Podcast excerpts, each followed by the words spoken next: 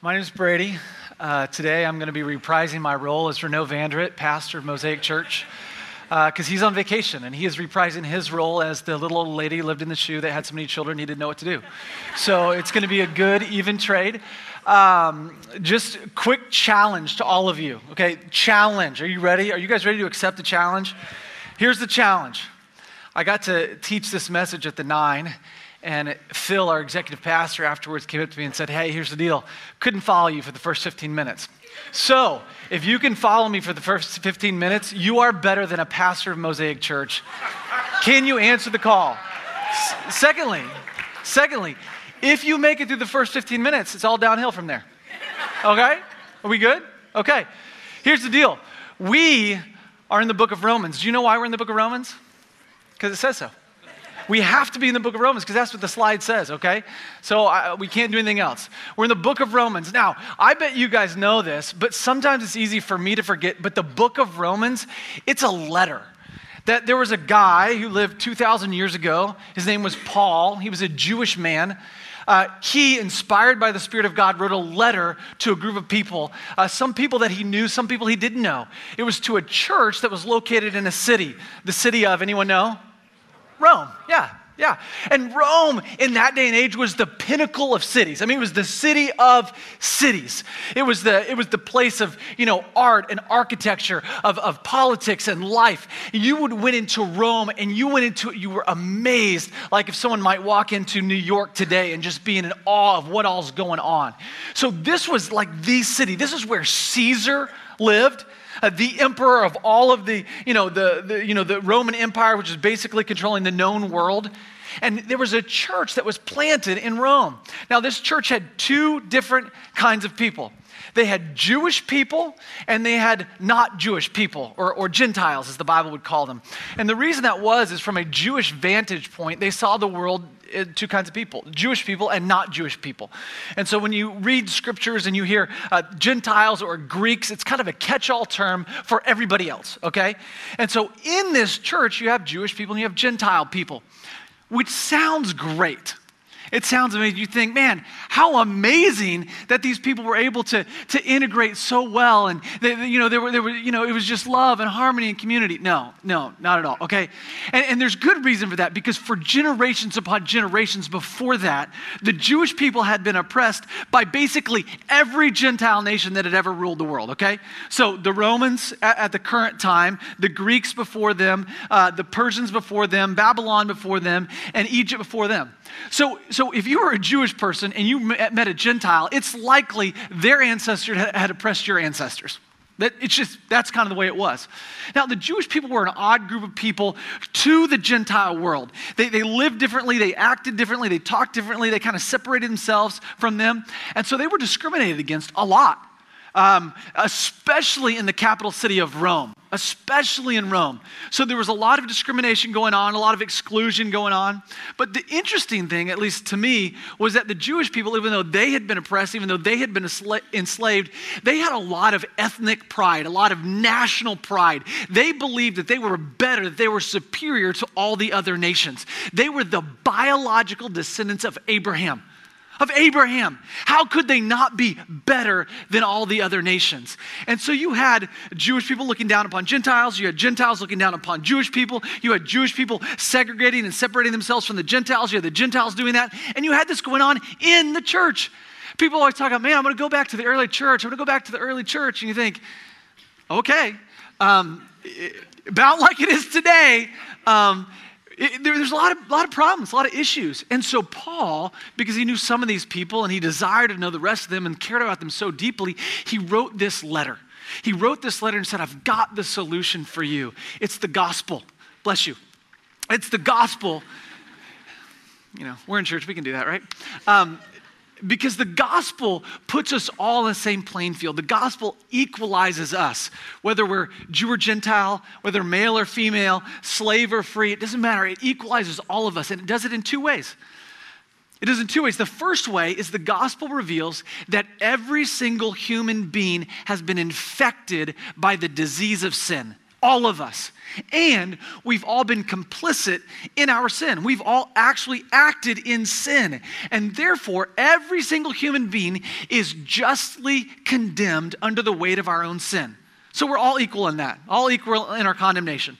Then in the church, we're equal in a second way. Because all followers of Jesus have been the recipient of God's grace as a free gift, not because of what we've done, not because of who we are, not because of our ethnicity, but because of how great God is and what He has done through the person of Jesus Christ, okay? So we're equal in sin, and then in the church, we're also equal in the gift of grace that we have. We should be completely and utterly equalized. Starting in chapter 5 of Romans, Paul begins to unpack some of the implications of this. Okay, and so he says there are two different kingdoms going on, and we'll represent kingdom one over here, the old kingdom, not you, but here on the stage, and kingdom, uh, the new kingdom over here. Okay, so the old kingdom is the kingdom of this world, it's the kingdom of de- uh, death, it's the kingdom of sin, it's the kingdom that's in Adam. Okay, the new kingdom, it's the kingdom of heaven, it's the kingdom of grace, of light, the kingdom of Jesus, the kingdom of freedom, the kingdom of life. So you have the old kingdom and you have the new kingdom. Bless you. And Paul says to followers of Jesus, something radical has happened to you. Something radical has happened. And, it, and it's because of what stands between these kingdoms. And what stands between these kingdoms is a cross. In between these kingdoms is a cross. And when you begin to follow Jesus, you have died to this old kingdom, this old way, this old destiny, and you have been raised to life in this new kingdom, this new destiny, this new life. You are adopted sons and daughters of the King of God. You are citizens of the kingdom of heaven. That is a done deal. Amen, absolutely. But it can be kind of confusing because when we live in this physical temporal world, sometimes it doesn't feel like that. You know what I'm saying? And so Paul introduces two realities. Now, this message is brought to you by the number two and the letter H. Um, okay? So you've got two groups of people, Jews and Gentiles, you've got two kingdoms, and then you've got two realities. For followers of Jesus, our eternal spiritual reality has been radically changed, right? Died to this kingdom, raised to this kingdom. And, and that's a done deal. It's a done deal. Our position in Christ in this kingdom is set. So we don't need to try and please God. He's already pleased with us. We don't have to try and become His children. We already are His children. And that, that to me brings so much freedom. It takes so much weight off my shoulders knowing that God already loves me. He's, he's already adopted me. I'm already His. And so if I behave badly, there are you know natural consequences of that in this temporal life that we live in, but my eternal reality is set. But he does say, Paul does say, yeah, what we do though here and now, it matters, right? There are natural worldly consequences to the things that we do. And when we engage in sin, we are submitting ourselves to this old kingdom, this old way, even though we're, we're over here in this, in this new kingdom, this new life. Why would you do that? He says, because what you receive when you, when you engage in that is just slavery. It's, it's death. It's the soul sucking reality that happens when you engage in things that God says aren't good for you, aren't healthy or helpful for you. He says, but when you live in this way, in the new way, in the new life, you experience incredible amounts of freedom. Now, just to free us a little more, uh, Paul wants to clarify. Beginning of chapter 7, he says, I'm speaking to those who know the law. This has been those people who know the Torah, the first five books of the Old Testament, uh, or the Hebrew scriptures at the time. He says, I'm speaking to those who know the law. Now, before Jesus came, God had a people that he had set out, and it was the people of Israel. Right? That's what the story of the Old Testament is about. It's about these people that, that, that God set aside for himself, the Israelites, and they, were, uh, they became the Jewish people. And the Israelites, they had this thing from God called the law. Uh, you know, God gave them the law, and what the law did was it governed their behavior. Okay, so, so their external behavior, because children of God are supposed to look differently and act differently than the rest of the world. And so the law said, here are these things that you're supposed to do, and here are these things that you're not supposed to do. And it governed your external behavior. Well, that's, that's a tough way to live, okay? And there's some beauties that Paul's to unpack on, on how, how God brings us out of this. But he says when you become a follower of Jesus, it's no longer about behavioral modification. That, that we are not about our external behavior. He said, instead, we have the, they had the written code before the Messiah, but now we have got the living, breathing Spirit of God, the, the, His law inside of our hearts. And what happens is, as we pursue a relationship with God, the Spirit of God transforms us so that our fruit begins to naturally be different. So it's not me trying to be more patient, me trying to be more loving, me trying to be more kind. It's about me pursuing a relationship with God and Him making me more loving, more kind, more patient, more good, more faithful. It's beautiful what happens. And this is what Paul has unpacked for us already in Romans. It's amazing. Well, if you were a first century uh, Jew, especially, but also a Gentile within a church that has Jewish people in it, you would begin to ask some questions. Uh, some things would come up, some things that you were, you're wondering. Okay, Paul, wait a second. What about the law? God gave the law, so are you saying the law is bad? Is the law sin? Is the law part of the problem? And then, secondly, Paul, if God chose Israel and, and they, they couldn't do it, are they bad? Are they a part of the problem? What's going on with the law? What's going on with Israel? How does that work now? What about the Messiah? Now, now the Jewish people would have had a lot of trouble with these things that Paul was saying because they had, you know, grow up in a different reality. And so he really wants to explain these things very well to these people. So grab your Bibles turn to Romans chapter 7. And here's how he starts Romans chapter 7, verse 7. He says this What then shall we say? That the law is sin? Is the law sin? Is the law a problem? Because remember, you just said, Paul, we don't have the written code. We have the spirit now in this new et- eternal reality. So is the law bad? Like, did we get rid of the law? What, is it a problem?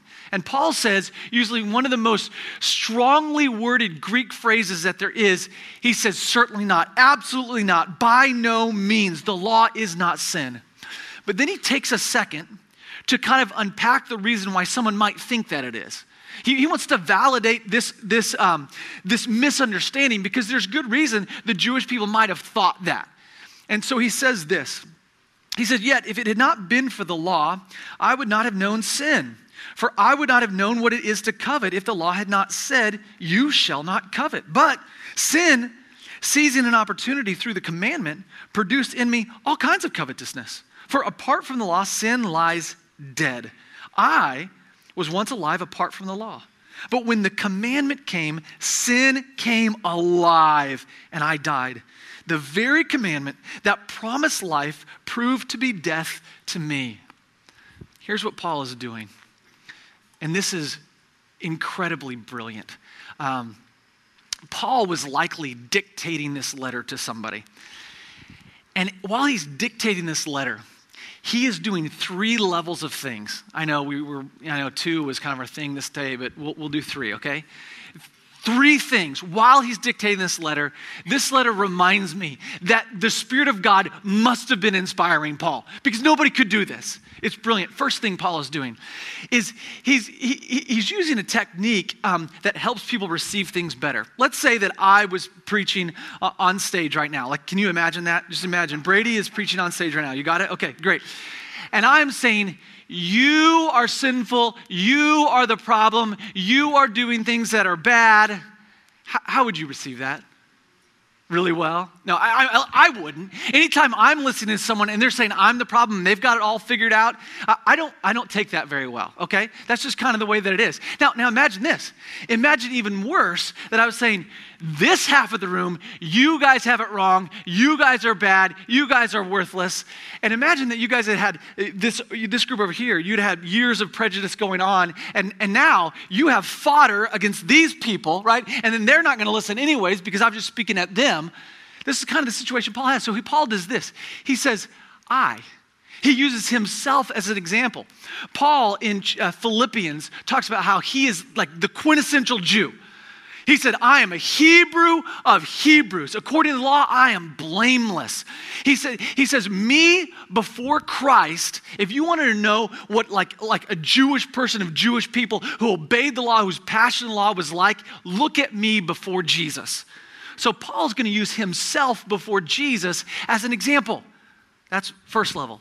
Second level, he is retelling the story of Israel. This was a very Jewish thing that they did. They would continually put themselves back into the story uh, uh, of the Old Testament. And third level, Paul is retelling the story of Adam. Uh, Adam in the garden, and he's laying these two uh, levels on top of each other to demonstrate to all the Jewish people that they, outside of Christ, outside of Jesus, are repeating the sin of Adam and thus are in this old kingdom, this old way, that they also need the cross that separates them from the new way. Okay? It's brilliant. It's amazing. So Paul says here's the deal remember back, okay? He uses him as example first. Level two, he's talking about uh, Israel. And, and level three, he's talking about Adam. Now, now remember these stories, okay? Israel was enslaved in Egypt, right? They were enslaved in Egypt. They cried out to God to save them, and he raised up Charlton Heston, if you remember in the Ten Commandments.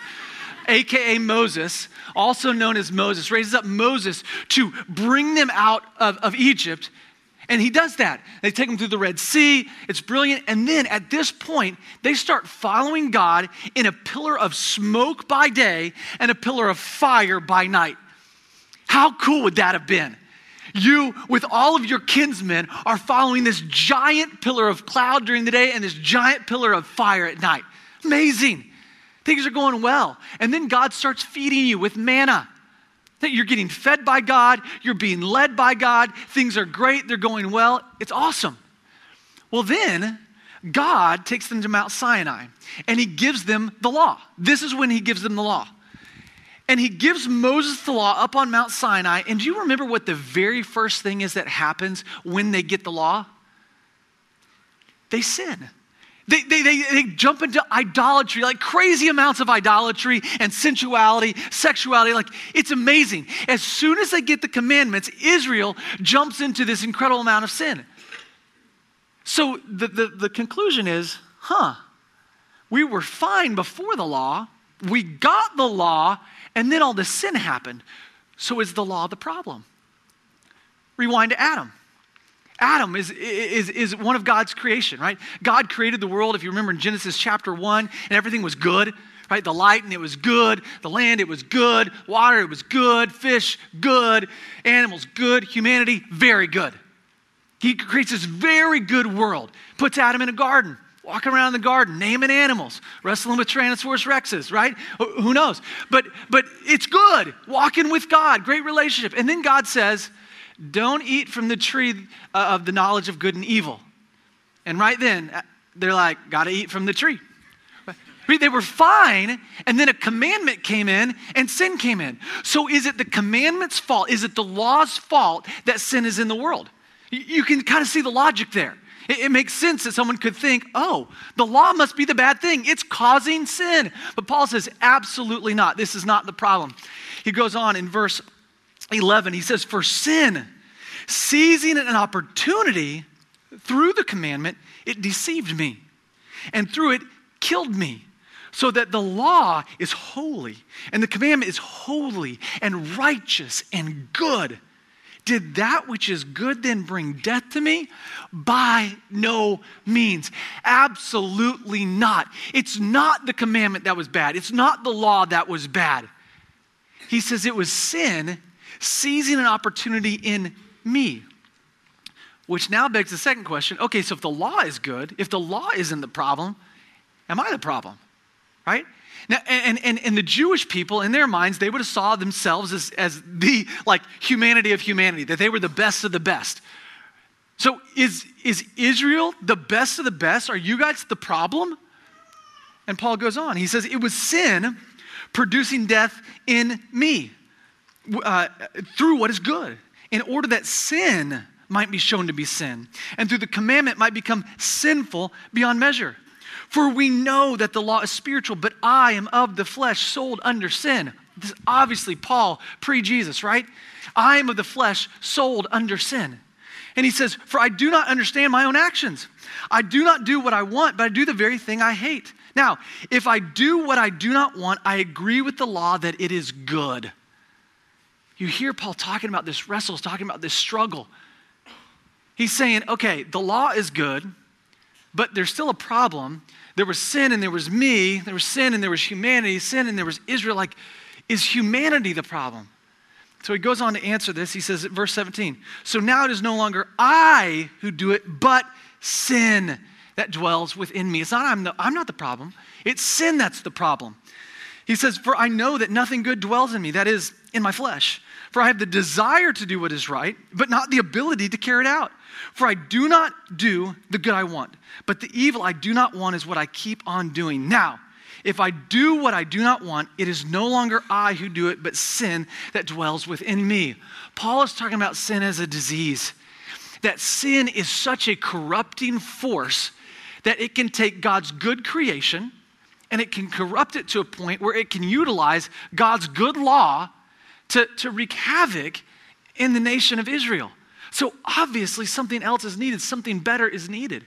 One thing Paul has said, which I think is really neat, is he talks about the desire to do what is right. If you look at the people of Israel, the nation of Israel throughout the Old Testament, they loved the law. They rejoiced in the law.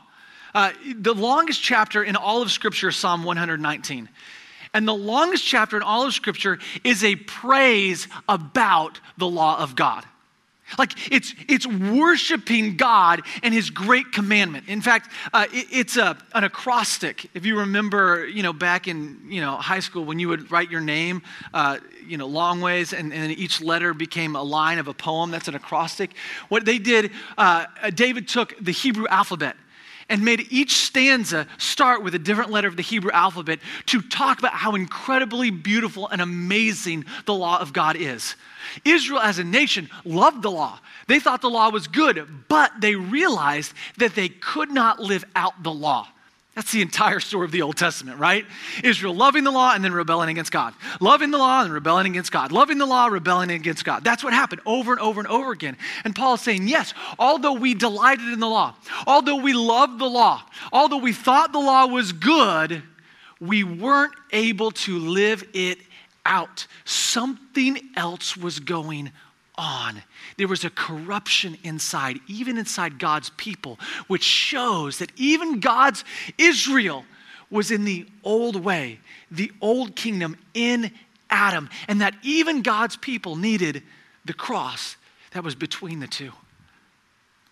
He, he brings up this conclusion, verse 21. So I find it to be a law that when I do right, evil lies close at hand. This is my conclusion about the law. It's my conclusion is that I want to do right, but evil is crouching. Uh, this is an allusion back to uh, Adam's children, Cain and Abel.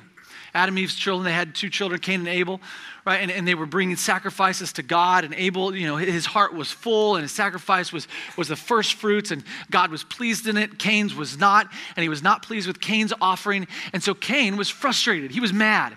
And God came to him. He said, Cain, what's going on? Why, why are you downcast?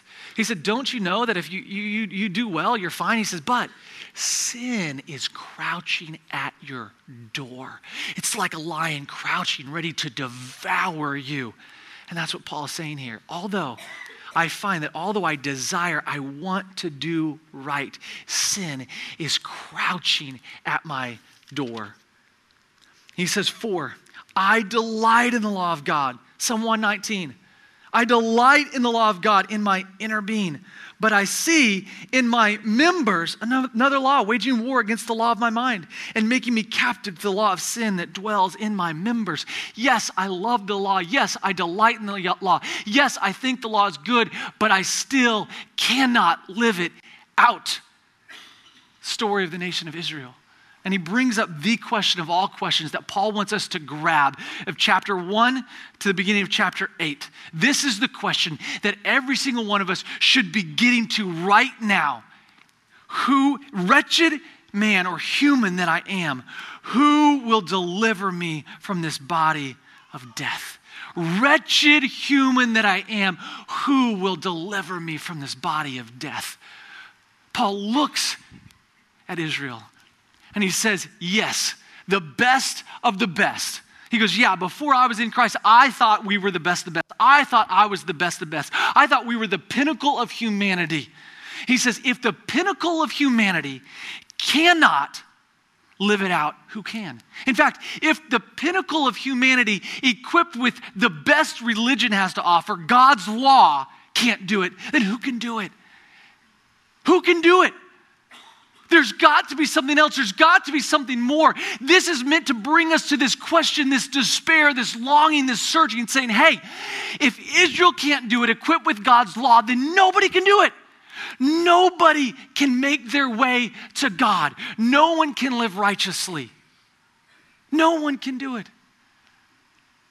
And then Paul uses himself as an example. He says, well, he starts here, thanks be to God through Jesus Christ our Lord, because you are the solution. And they'll get into that more in, in chapter 8. But he says, So then, I myself, Hebrew of Hebrew, I myself serve the law of God with my mind, but with my flesh I serve the law of sin. You look at Paul as an example. Paul loved the law of God, he delighted in the law of God. And what did he do in response to his love for the law? He tried to stop the spread of Christianity. He tried to stop God's movement, God's work. And Paul said, when I look at me as an example of the Jewish people, when I look at the Jewish people as an example of humanity, he says, even though I might delight in the law, I still live out things that are contrary to God's way, God's will, God's life that he has for us. So there needs to be another solution. If you guys remember, um, the book Alice in Wonderland, or maybe you watch the movie Alice in Wonderland, there's this young girl she falls into a rabbit hole, uh, and then things get way weird. Uh, I'm just, yeah, uh, way weird. She it comes in this this other land, this other world called Wonderland. Uh, and when she's in there, she, she uh, you know, meets all kinds of crazy people, but she has this experience where she meets these playing cards um, that are like humans, but they're playing cards, and they're doing something and they're singing a song. Does anyone remember what they're doing? They're painting the roses red. Why are they painting the roses red? Because the queen wanted them red, and if they're not red, they'll all be dead, because those things rhyme, right? So you've got a queen, and she wants red roses, but somebody planted white roses. Yikes. Especially when you realize that the queen is she's not one to be trifled with, right? Okay, so now they're like, what do we do? We can't make red roses, but we can paint the white roses so they'll appear red, right? We'll just paint them, and then they'll look like they're red. Paul is saying the best the Jewish people could do under the law was to paint the roses red. See, what God needs, what God longs for, what God desires, and what He did in Jesus is produce a new heart, a heart of flesh. The law governing the actions could only possibly slow down the spread of sin in, the people of God, but it could not change their heart. My dad, uh, he was diagnosed with leukemia about 15 years ago. Um, and leukemia what he had was, was the spreading of his white blood cell count, uh, and they started attacking his own body. Uh, a normal white blood cell count is about three to 4,000. His white blood cell count was over 100,000. So he got on this test medicine, uh, this great medicine. And, and, what it did was it stopped the spread uh, uh, of the leukemia. And the way that my dad described it, he said, pretend you're mowing a lawn, um, and, and then what, when you're mowing the lawn, you're trying to cut the grass really short. And he says, what this does is, is it has a blade that goes all the way down to the dirt, and it cuts all the grass that you can see. So when you, after you mow the lawn, it, you only see dirt. But the problem is there's still grass underneath the ground. See, this medicine can't change the molecular structure of the cells that, that are deceived, that are cancerous. But it can get rid of all the spread of it from that. It can't change who they are. It's the same thing with the law. Even the people of God, under the law of God, the good law of God, could not change their heart. Maybe it could sp- slow the spread, but it could not change who they are. It could only paint the roses red. And I think today, in our day and age, above all, we've got to hear this. Because I, you know what? It's so easy to be fascinated and amazed by where we've come as, as a group in humanity. Uh, Google, or, or the company that used to be known as Google, is now it's Alphabet. They have invested $1.5 billion, billion, $1.5 billion into a sister company for the purpose of them reversing the aging process. There's a, there's a, movie coming out. It's a documentary of these other scientists. It's called The Immortalist. And they believe that in their lifetime, they will reverse the aging process.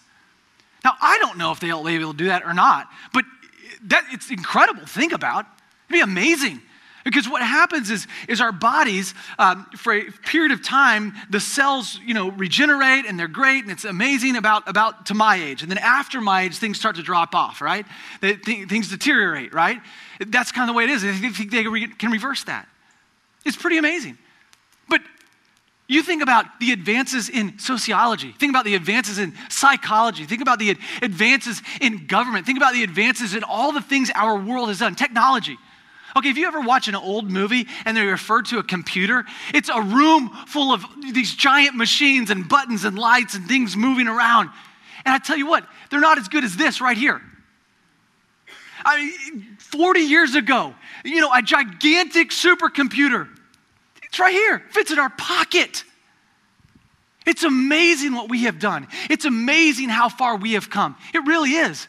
But I tell you what, we might be able to, let's say, slow down the aging process. Maybe. Who knows? Maybe science will be able to reverse it. I don't know. You know what? Maybe technology is going to get faster and better and better. Maybe medicine is going to increase and we're going to cure cancer. Maybe, maybe sociology will get to a point where we know how to interact in society as a people without killing each other. Maybe. But all we can ever do without the cross of Christ is paint the roses red because we cannot change our hearts. We cannot change who we are. Only God can do it. And the thing that I love so much about our God is that He's willing. He's already done the hard work of coming to the earth and dying on a cross, taking our sin upon himself so that we can become the righteousness of Christ. God says, You don't have to save yourselves. You don't have to be good enough. You don't have to uh, be good looking enough, tall enough, popular enough. You don't have to. I will save you. I already have. I want to invite you into my family. This is a message our world needs to hear.